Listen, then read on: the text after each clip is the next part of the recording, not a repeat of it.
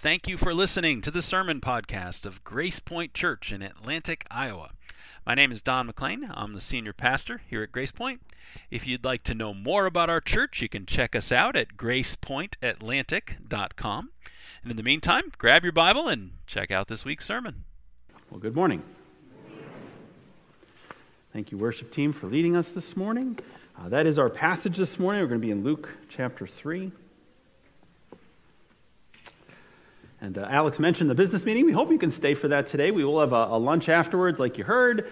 Uh, never, not, not one to tell you to eat fast, but this, this is the one lunch of the year where we kind of urge people to kind of move quickly through their lunch rather than linger over it like we usually like to see.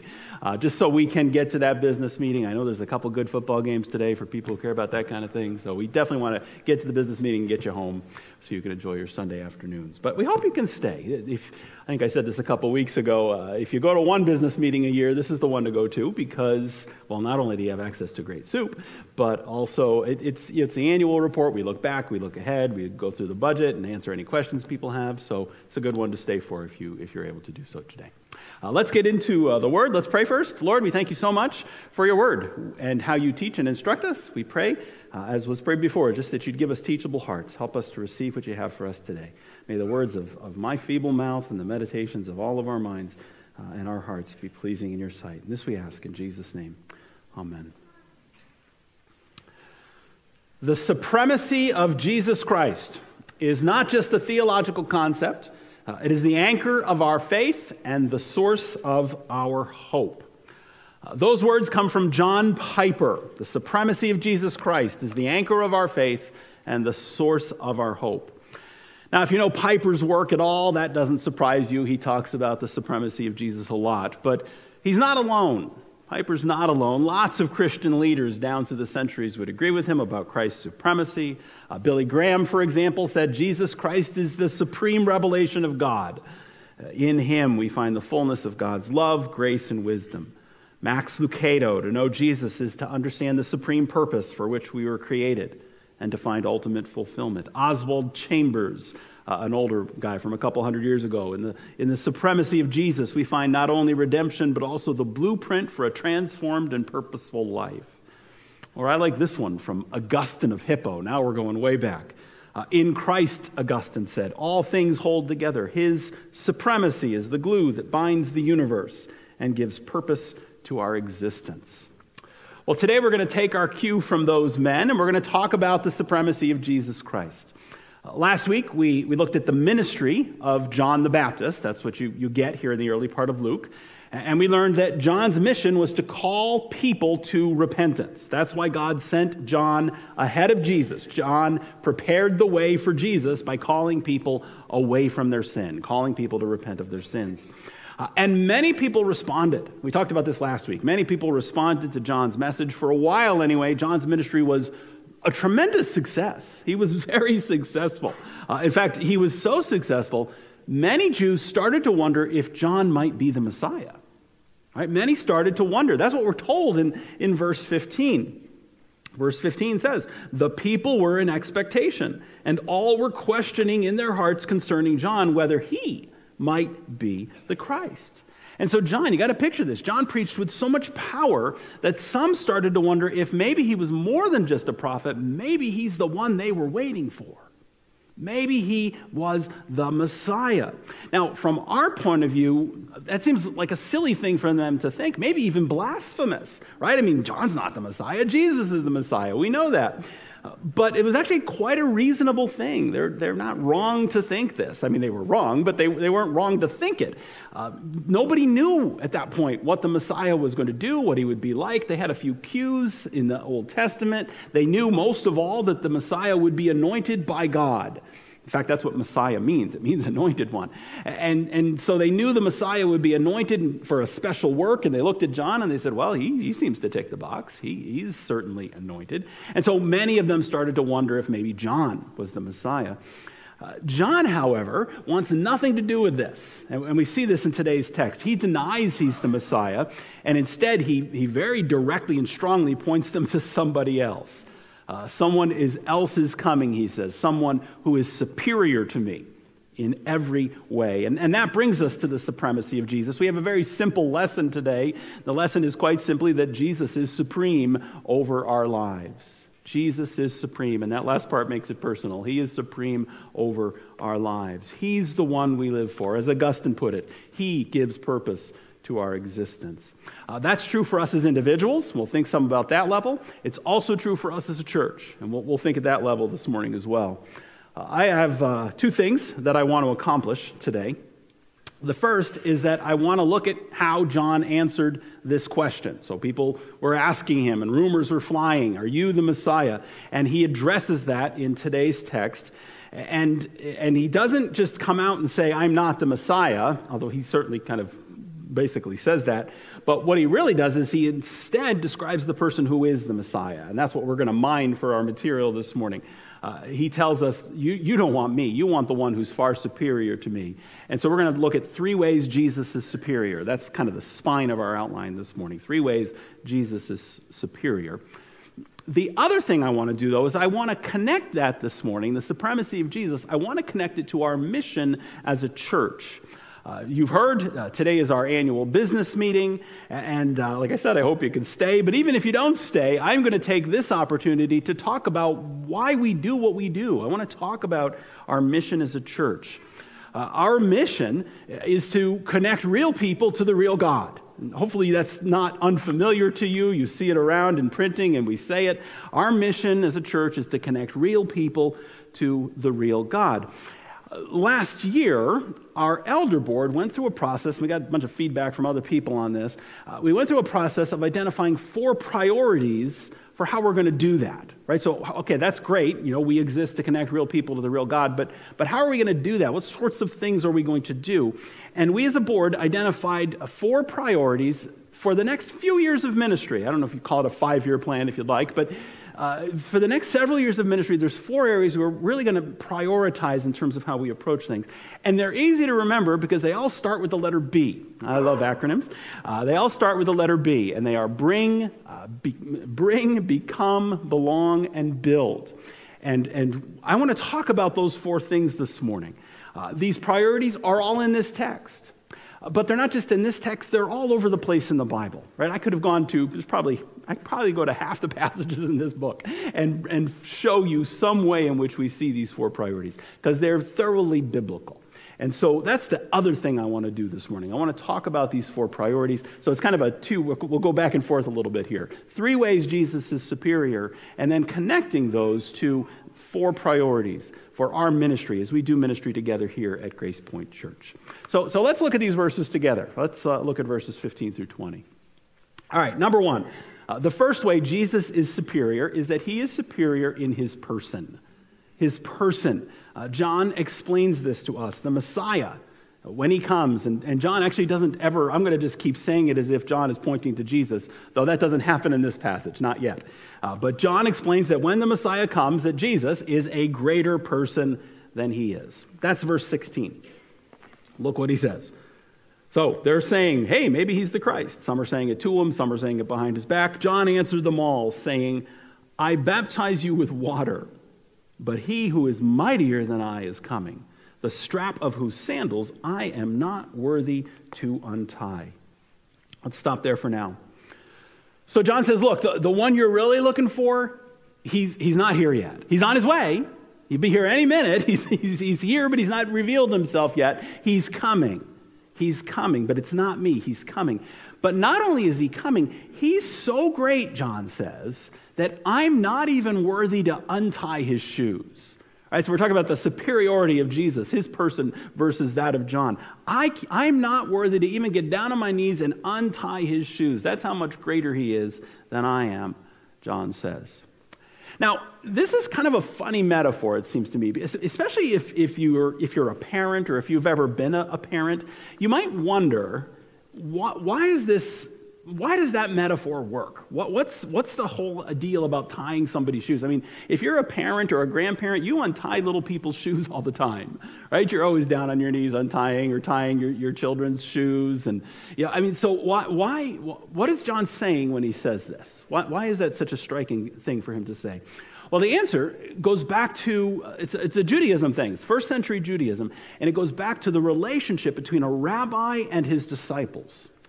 See, in, in, first century Judaism, disciples respected their teachers. They respected them so much, in fact, that many times they would enter into what was almost like a servant relationship. They would voluntarily serve the rabbi that they'd uh, pledged themselves to.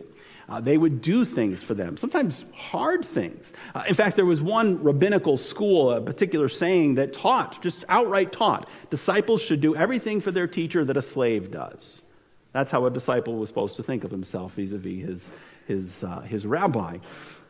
There was, however, an exception. There was a, a striking exception. The one thing you never had to do, even for your rabbi, was untie his sandals. They made an exception for that one. Why? Because it was considered in that culture so menial because people's feet would get so dirty and you're trodden down the streets where the animals have been doing their business, people's feet would get very dirty. And, and, and so it was considered getting down on your knees and doing someone else's shoes, taking their shoes off or putting them on, was considered so menial a task that, you know what, we'll make an exception for that one. A disciple didn't have to do that. He didn't have to get down on his knees and untie his master's, his, his rabbi's sandals. And that's the thing John picks. That's the thing. He says, I'm not even worthy to do that. The thing that we've all agreed I wouldn't have to do anyway, I'm not even worthy to get down on my knees and do that for him. John says, That's how much greater he is than me. And then this pops even more when you, when you put it together with what Jesus is going to say about John later in this gospel. So we won't get there for a while, but in Luke chapter 7, Jesus is going to give John the highest kind of praise. Uh, in uh, Luke 7, verse 28, Jesus says, I tell you, among those born of women, there is no one greater than John. Talking about John the Baptist. There's no one greater than John the Baptist, he says. Uh, well, when we get there, we'll kind of unpack that and see what he is and isn't saying. Uh, but, but it's very clear from Luke 7 28 that Jesus thought very highly uh, of John the Baptist. He, he saw him, he believed John was one of the greatest men to ever live. And so here's Jesus elevating, you know, John's cachet, as it were. And then John says, But he is so much greater than me that I can't even do this most menial of tasks for him. What's the point of what John's saying here? Jesus is superior. Far, far, far superior. Right? He doesn't, it's not here in Luke, it's in the other gospels, but John knew that he must increase and I must decrease. I have to become less and he has to become more. He is superior in his person. That's a disciple's attitude, and we need to have it, right? If we think at that individual level, we, we uh, need to have that same attitude in ourselves as we approach our Savior Jesus. Uh, I, I, don't know about you, but sometimes I forget myself and I presume upon my relationship with the Lord, right? We, we, we do that. I think we're all prone to it. We forget sometimes that He's the Lord and I'm the servant, not the other way around. And the way to correct that is to, is to consciously live our lives each day in submission to His Lordship, to submit ourselves to His supremacy in, in every area of our lives. That's the individual side. We could think a lot more about that. But I, like I said, annual meeting Sunday, I wanted to apply this to some of us as a church. And to, to, my mind, it very much drives this first priority. And our, our, first priority is to bring the good news. Right? We talk about these, these four uh, priorities. The first is to bring the good news. How does that connect to humility? Well, we're not bringing ourselves, we're bringing Him. Right? The, the height of pride is to forward myself ahead of others. Uh, well, the, the church's mission is the opposite of that. We're not here to bring ourselves, we're here to bring Jesus. You know, we, we've got a good thing going here, right? We are very blessed as a church. There's a lot of exciting things, great people, a lot of good things going on at GracePoint. But ultimately, we're not bringing people GracePoint. Ultimately, we're bringing people Jesus, right? We're bringing people Jesus and we're bringing people to Jesus. It's kind of a two way thing. Uh, why? Because He's the one they need. Right? He's the one. He's the one who can change their lives. He's the one who can heal their marriages. He's the one who can bring restoration and other broken relationships, the provision they need, whatever it is. It's Him. It's Christ and Him crucified. That's who we offer uh, to Atlantic, to Southwest Iowa, and, and ultimately to the whole world through our, our global missions program. We bring the good news. Why? Because He's superior. Right? We're not just bringing another somebody, we're bringing Jesus. He is superior in His person. That's number one. Number two, uh, the second way Jesus is superior in this text is that he's also superior in his power.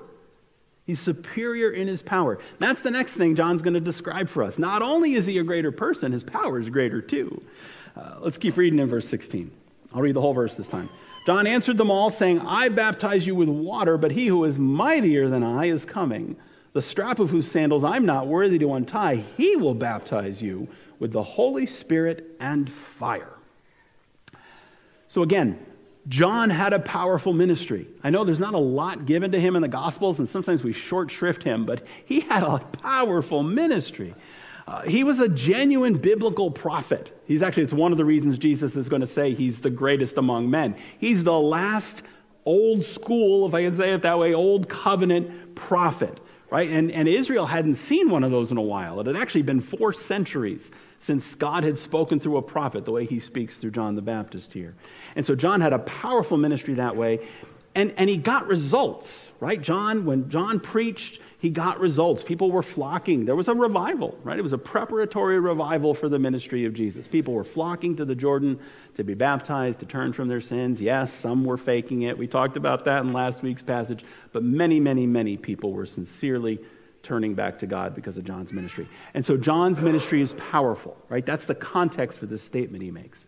Because it's so striking when this man with this powerful ministry says, You think this is powerful? You ain't seen nothing yet. All right, his grammar is better than mine, but you ain't seen nothing yet. The one who's about to come is mightier. And the word he uses, it's, just a, word for raw power. It's stronger. He's mightier. He's stronger. He's more powerful than I could ever be, John says. And he shows us this. You say, where do you see it? So he, he says it, but, but where you see it is in the contrast between the two baptisms. So John explains, I've just been baptizing you with water. Right? I've, I've just been baptizing you with water, but the Messiah is going to baptize you with the Holy Spirit and fire, he says. So, contrast John's baptism, water, uh, Jesus' baptism, Holy Spirit and fire. Now, let's look about that Holy Spirit fire baptism so we understand how it's more powerful. The first thing to note is that it is a single baptism. So it's not two different baptisms. Some translations make it sound like it is, and I, I think that maybe even some Pentecostal uh, doctrine would take it as two separate baptisms. But grammatically, it's a single, it's, it's, it's linked by the same preposition. So it's not a baptism of, of Holy Spirit and then later a baptism of fire. It's a baptism of Holy Spirit and fire. And so, so it's a single baptism. What is it? What's he talking about? What, what is this baptism with the Holy Spirit and fire? Uh, it is it's salvation. And that's this is the, probably the trickiest interpretive piece of today's passage. What's he talking about? He's talking about salvation. Maybe there's a little bit of foreshadowing of the day of pentecost when the holy spirit descends in tongues of fire but I, I think the main emphasis is on salvation. These two the holy spirit the person of the holy spirit and then what the fire stands for. And so what's john saying? Why is john saying that jesus is more powerful? John's saying i can only tell you how to be saved but Jesus can actually save you.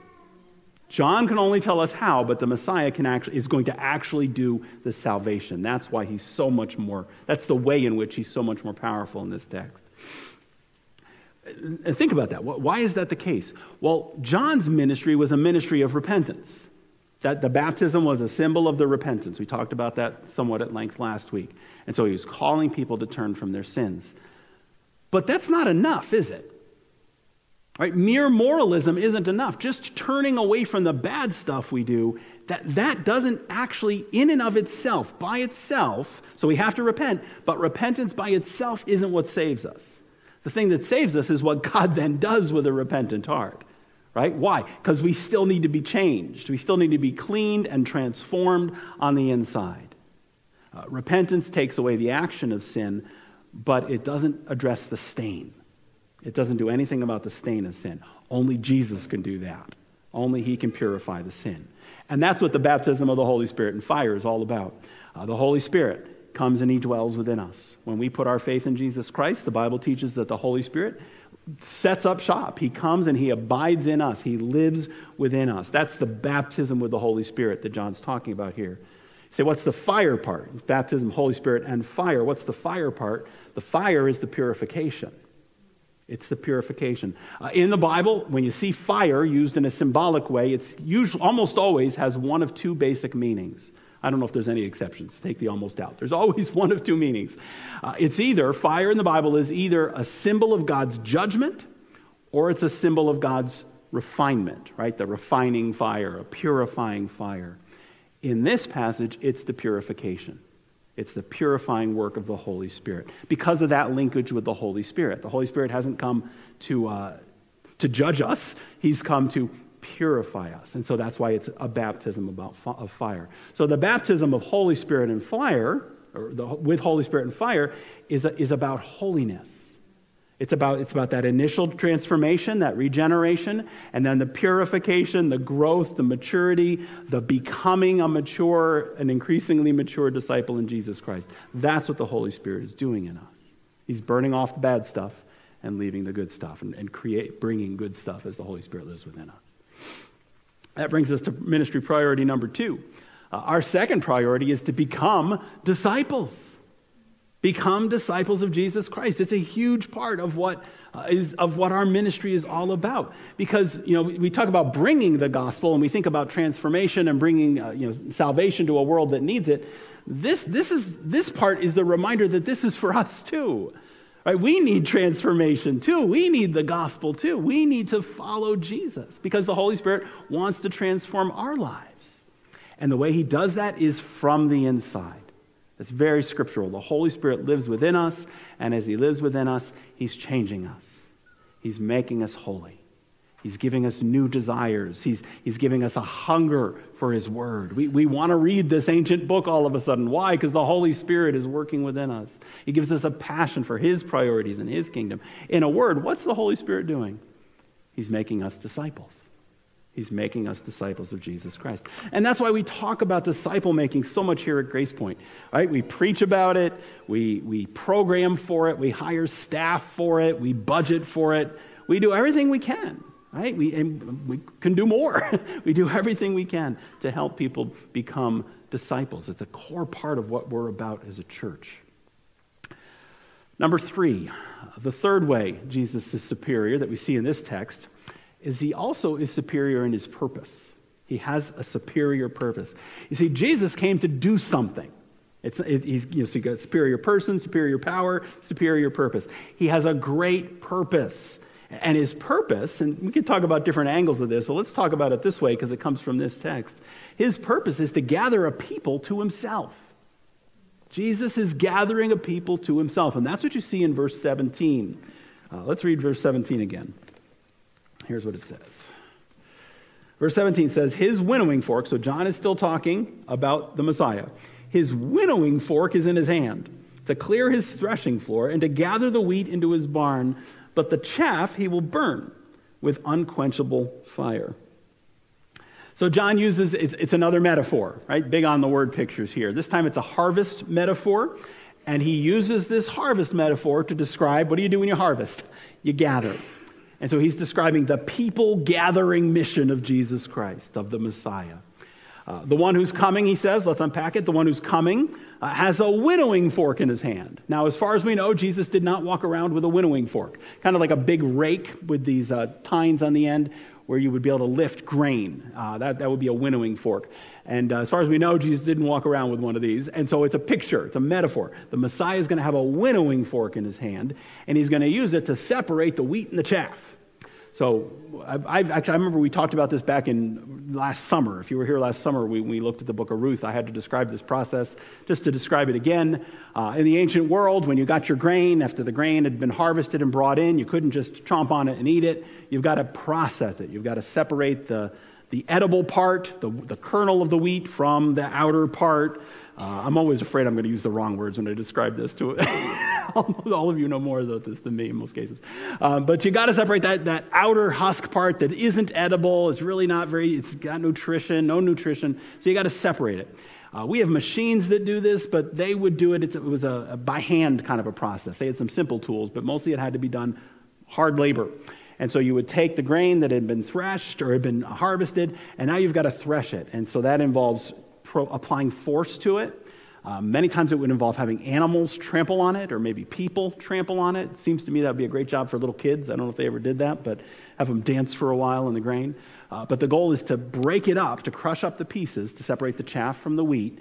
But now it's still got to be mechanically separated. And that's where these winnowing forks would come in. Uh, one of the methods that the scripture will use a lot of times uh, for, for word pictures is you would take one of these long winnowing forks and you'd kind of grab a bunch and you'd toss it up in the air. You, they would do it at the time of day when the breezes were blowing the best, and the breezes would carry the chaff away. Uh, and maybe not really far away, it might just be kind of over into a pile over here, but it would separate the chaff from the wheat because the good stuff, the edible stuff, would fall back down. And after you do that for a while, you're, you're able to separate it. And then you can scoop up the part you're going to keep, you can scoop up the grain, bring it to market, bring it to the barn, wherever it's going to go. That's the picture John uses to describe the ministry of Jesus. He's coming to separate the wheat from the chaff. So, what does it stand for? What's, what's he describing? Well, the answer, you know, what's the wheat? What's the chaff? Well, the wheat stands for the people who receive Jesus. Right? That, that's how this is going to go. The wheat is the people who receive Jesus, and the chaff is the people who don't.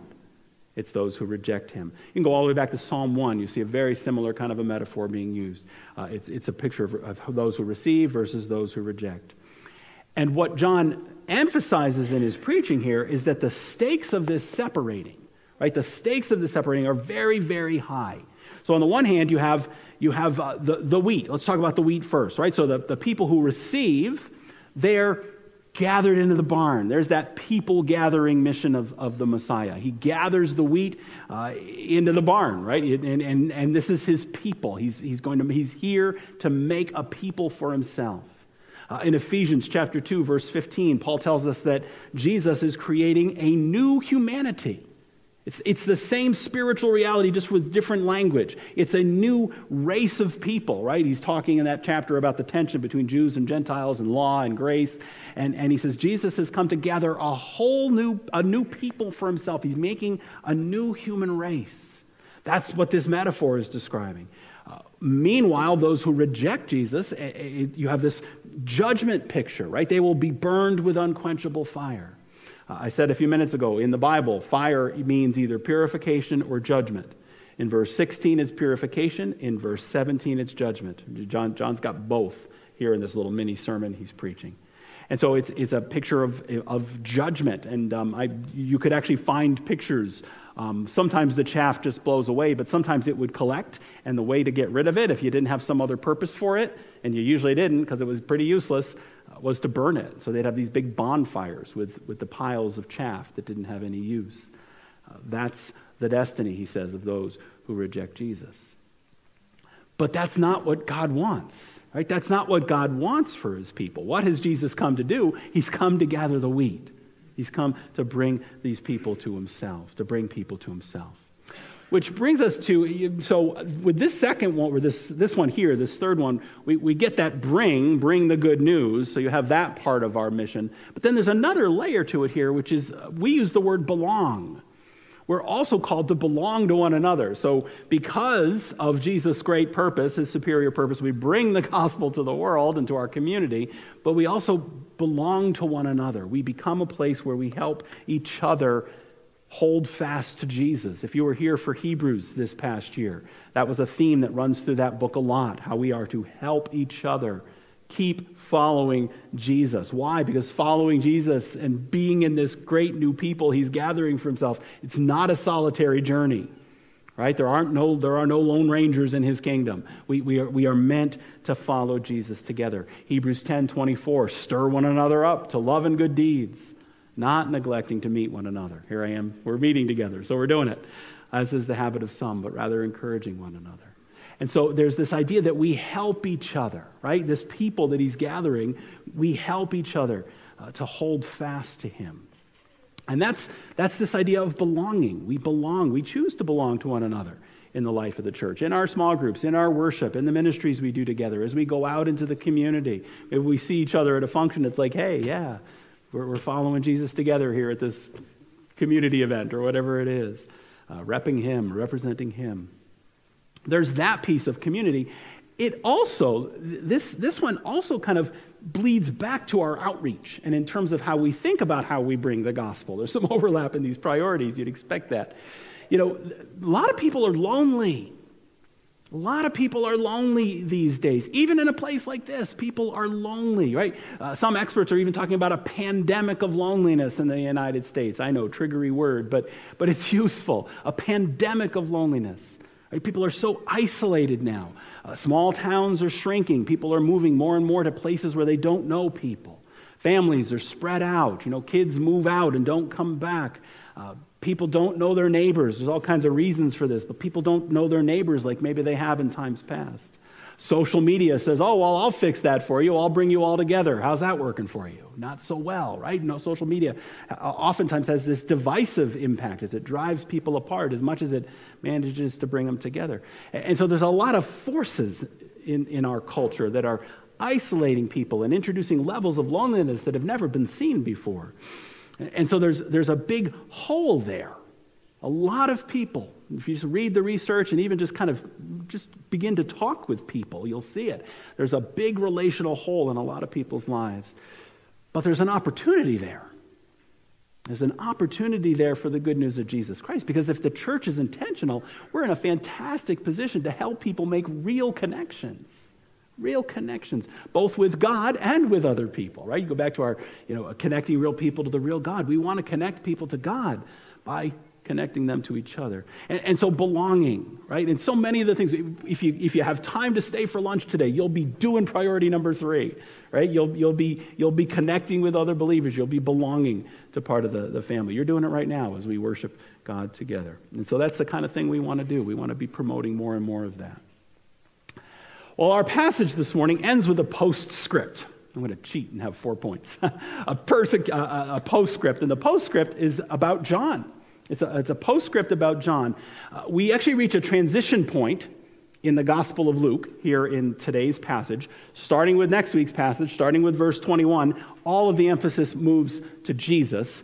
Uh, but before Luke moves us on to this emphasis on this direct emphasis on Jesus, he's got one more thing to tell us about John, and it's that John's ministry, this wonderful ministry we've been reading about, it got him in trouble. It got him in trouble big time. That's verse 18 through 20. So, with many other exhortations, he preached good news to the people, talking about John. But Herod the Tetrarch, who'd been reproved by him for Herodias, his brother's wife, uh, and for all the other evil things that Herod had done, added this to them all that he locked up John in prison. So John kept preaching. You know, he didn't quit when he, he pointed to Jesus. He's like, oh, that's it, I'm done. You know, prophet retirement community or whatever. He kept preaching right up until the moment when Herod had him arrested and locked away. See, Herod didn't want to hear it. And we, we actually, Luke doesn't give us a lot about this, this part of John's ministry. The other gospels give us more. But John kind of was speaking truth to power, and he called Herod out in public for, he basically uh, seduced his brother's wife and uh, made, him, made her, that's the Herodias, uh, she married him, and, and he was a pretty lousy guy in other ways too, which Luke refers to. And, and so Herod, he didn't want to hear what John was bringing. He didn't want to hear that he was a sinner who needed forgiveness. He wanted flattery and false hopes, right? That's what people like him want. John wouldn't play that game, so Herod locked him up. Herod put him in prison. And Luke, again, doesn't give us the details here, but we know from other passages that ultimately, eventually, John was beheaded. He was executed because of holding fast, right? John lost his life because he held fast to the supremacy of Jesus Christ. Uh, you can make the case that John the Baptist is the first Christian martyr, right? First, certainly the first one who did it, uh, who knew what he was doing. He was the first Christian martyr, the first person to die for Jesus, uh, but he was not the last. Many others would follow, men like Stephen, uh, men like James, Peter, Paul, so many others in the early church and down through the centuries, and it still happens today. Even today, I just did a quick search on the numbers. How many people? Tens of thousands. It's hard to get estimates, but tens of thousands of people still every year lose their life because of, of Jesus Christ. And countless others are persecuted in so many other ways. It's hard. It's not, it's, it's, it's not easy always to follow Jesus. And that's why it's so important for the church to build for the future. That's why we need to build for the future. That's our, our fourth priority that we identified as a board. Why? Because we don't know what's coming. We don't know what's coming. We don't know what the next 10 years will be like. We don't know if there will be times of peace, and the church has certainly had plenty of those over the centuries. But we don't know if it might be a time of persecution like what John was facing. We don't know. We don't know the future. The, the future is inherently unknowable. We don't know what struggles, what successes, what hardships, what blessings. We don't know what lies ahead. And so we are called to build for the future. Right? We do. Uh, there's a, there's a mandate here. We, we do everything we can to build people up in their walk with Jesus Christ and in their relationship with the Lord. We build people up. We make them, we help them grow in Jesus. It connects to the first three, doesn't it? Uh, you hear me use the word build, you, you might think in terms of physical facility, right? You, you can say, oh, they're going to talk about building program now yeah, the physical facility is part of it, right? And our, our building, there are some needed repairs. Uh, folks know that. If you're part of this church, you know that. Uh, but, but that's not the main thing we're talking about, right? When we talk about uh, building, it's much bigger than a facility. We're talking about building a community. Any facility improvements, this is a core value for us. Any, any updates we do, anything like that that we talk about, it's always in service to the mission. Always, always, always. We're, we're building a community. We're building a fellowship of believers whose feet are planted on God's word and whose eyes are fixed on Jesus Christ. That's what we're called to build a people, a people who belong to Him. I want to close with one more quote about uh, the supremacy of Jesus, and then I'll pray. Uh, this one comes from John Bunyan. Uh, Bunyan, back in the 1600s, wrote uh, Pilgrim's Progress uh, kind of one of the first, uh, an early novel and a, a deep, uh, deeply devotional work a lot of people have appreciated over the years. Here's Bunyan's thought on the supremacy of Jesus, and then I'll pray. That's such a great reminder. Bunyan says, There's no name so sweet on earth, no name so sweet in heaven as the name of Jesus. His name is life and peace and joy.